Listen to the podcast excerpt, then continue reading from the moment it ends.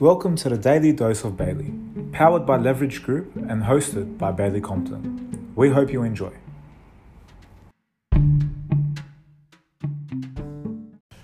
Hi, welcome to the 10th of August 2021.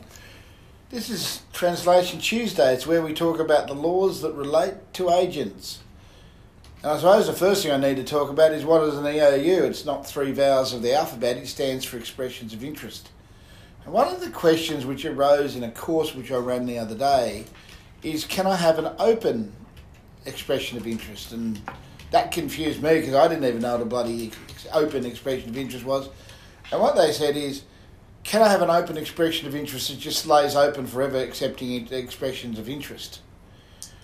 Now let's go back and have a look what an expression of interest is. In real terms, it can be defined as a silent auction.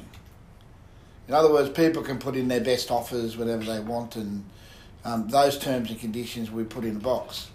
However, they do get caught by the rules of tenders. Um, and a tender is anything that's done by done an offer taken in writing which are not shown to anyone else. Uh, very much the Harris Partners silent auction type approach, but we, we have a habit of not using the legal term in this industry. Instead of calling it a tender, we call it a silent auction or expression of interest. Now, if you're going to tender, the rules are very clear about tenders. If you're offering something for a silent auction, you need to make certain that everyone knows the rules of the game. And most of all, they need to know the rules of the end game. So, when's it going to finish? How does it close down? Is it when you have no more offers than two for two days? Is it a date in the future, like the 10th of August 2021? What, what, is, what brings the expressions of interest to the end and causes the vendor to have to make a final decision? Now, an open expression of interest means you can take offers forever until the vendor's happy. That would breach the rules of tender because no one knows what rules they're playing by. Everyone's putting down their best offer in writing, and the vendor's able to go, nah, nah, nah, or maybe I'll keep that for later, and it's all in a mess.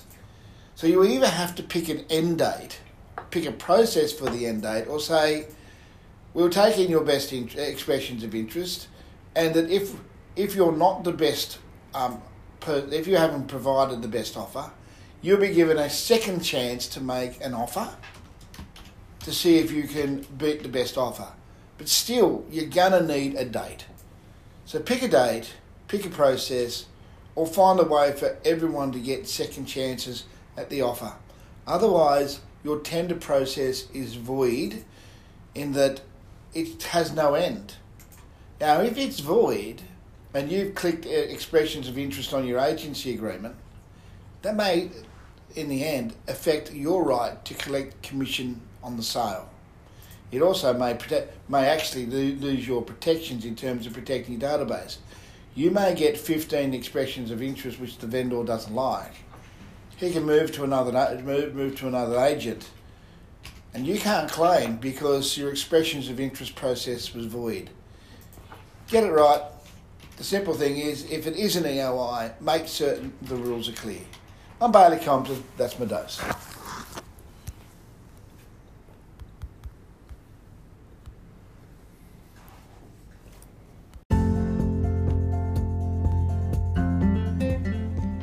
Thank you for listening. Make sure to subscribe and follow us on all platforms with the handle at Leverage Group. If you have any topics or questions you'd like us to go through, please let us know by sending an email or DM.